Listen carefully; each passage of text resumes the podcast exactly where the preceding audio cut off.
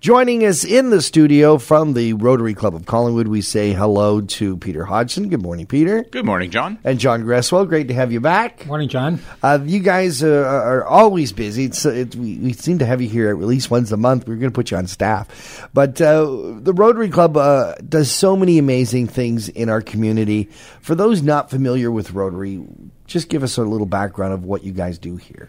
It, it's it's hard really to, to find a person in this community that hasn't been touched in some way True by uh, by Rotary. Just driving around the town, you look at the youth center. Um, that was a project we got involved with about three years ago and Rotary's involvement had a lot of, uh, of community partners and government agencies mm-hmm. uh, spur to get that building up and running, and uh, has sort of after school programming, weekend programming for youth. So that's an example. Georgian College is is another one. We were part of the initial funding for the capital campaign to get a permanent home, mm-hmm. so they didn't involve being Bedouins for the rest of their life trying bouncing to, around from storefront. Yeah, to exactly. Storefront. Um, so uh, that one, uh, Georgian Hospice. You know, John.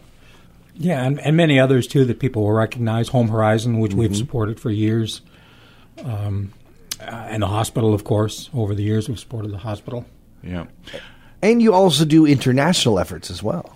Indeed, we've got projects in Africa. We've done projects in uh, Latin America. A lot of them evolved around uh, education. We, we mm-hmm. think getting children and, and women uh, educated. Water security is another big uh, a, a, big project for uh, for us. So, uh, and again, it involves 1.2 million Rotarians around uh, around the world. So, what's neat is when we do these projects we uh, we get involved with other clubs. So it's uh, you don't get government agencies involved. Typically, you, will you'll get their blessing, but they're not involved in handling the money. They're not involved in the execution of the so project. You know where the so money's you, going. You really do, and you can see the impact. It's profound. And, and you guys are funded purely by your own fundraising schemes, of which you have many and very successful ones. And one of my favorites, of course, is Taste of the Town, and it's back. It is back, and uh, kind of the premier spring social event of uh, of the year.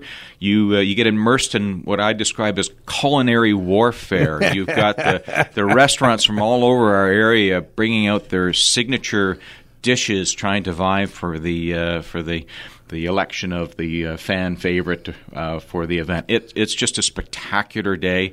You get to uh, wash it all down with uh, some um, uh, craft brewery uh, mm. beer and and vino. So just a great event. It's your early bird tickets, which I think are still available, right? Yes, they are till Mother's Day. May Only 135 bucks, and you're talking a chance to sample the best of the best cuisine in our community, and as you mentioned, some of the best craft beers it all it all sort of rides in the back of these amazingly talented chefs and, and restaurants to participate. And John, it's it's no challenge to get them to join in. It's not. They approach us. In fact, we had one restaurant that unfortunately fell through the cracks because they haven't participated for the last couple of years, and they got in touch with us and said, "Why haven't you called us? We'd like to do this again this year."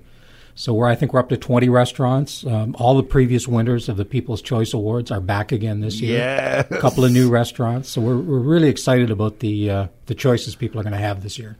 It's great value for somebody. I mean, there's no way that you could go out for an evening and have the beer, yeah. the wine, the I mean I like to think of streaming appetizers for for the better part of three hours, and and you get to do it in this amazing venue. You're you're on the shores of uh, of Georgian Bay, which we don't take advantage of nearly enough. Oh, it's such a spectacular place, yeah. and you're out you're outside. Mm-hmm. You've got the uh, Georgian Bay big band down there doing uh, music, and there's a dance floor. So how many no places? Way. Yeah, no, how many places do you have to be able to go and dance outside to big band music? It's just a it's just a fantastic event. And for the early bird pricing, it ends Mother's Day. Gentlemen, I don't know of a better way to acquire brownie points with your mother in law, your mother, mm. your spouse.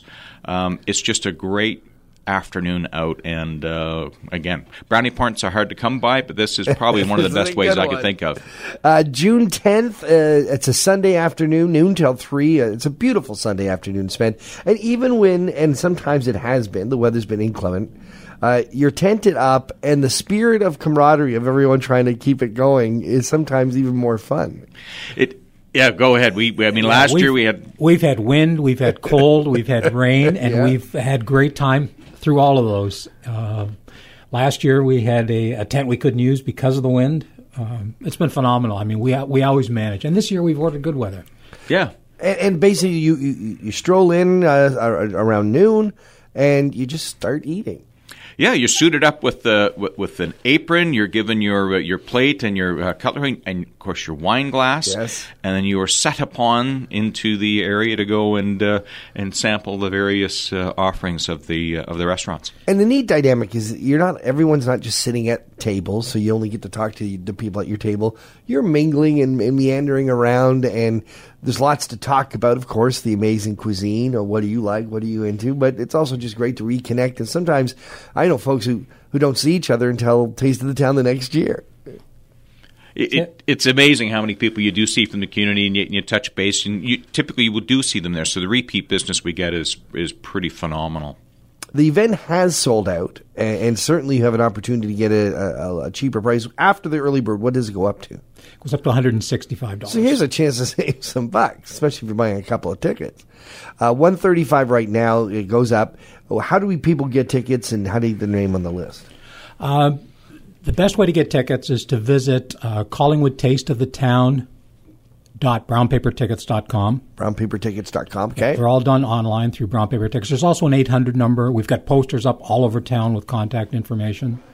Um, and failing that, if anybody has any questions, they can email Rotary Club Collingwood SGB at gmail.com and we can Fantastic. pass along all the information.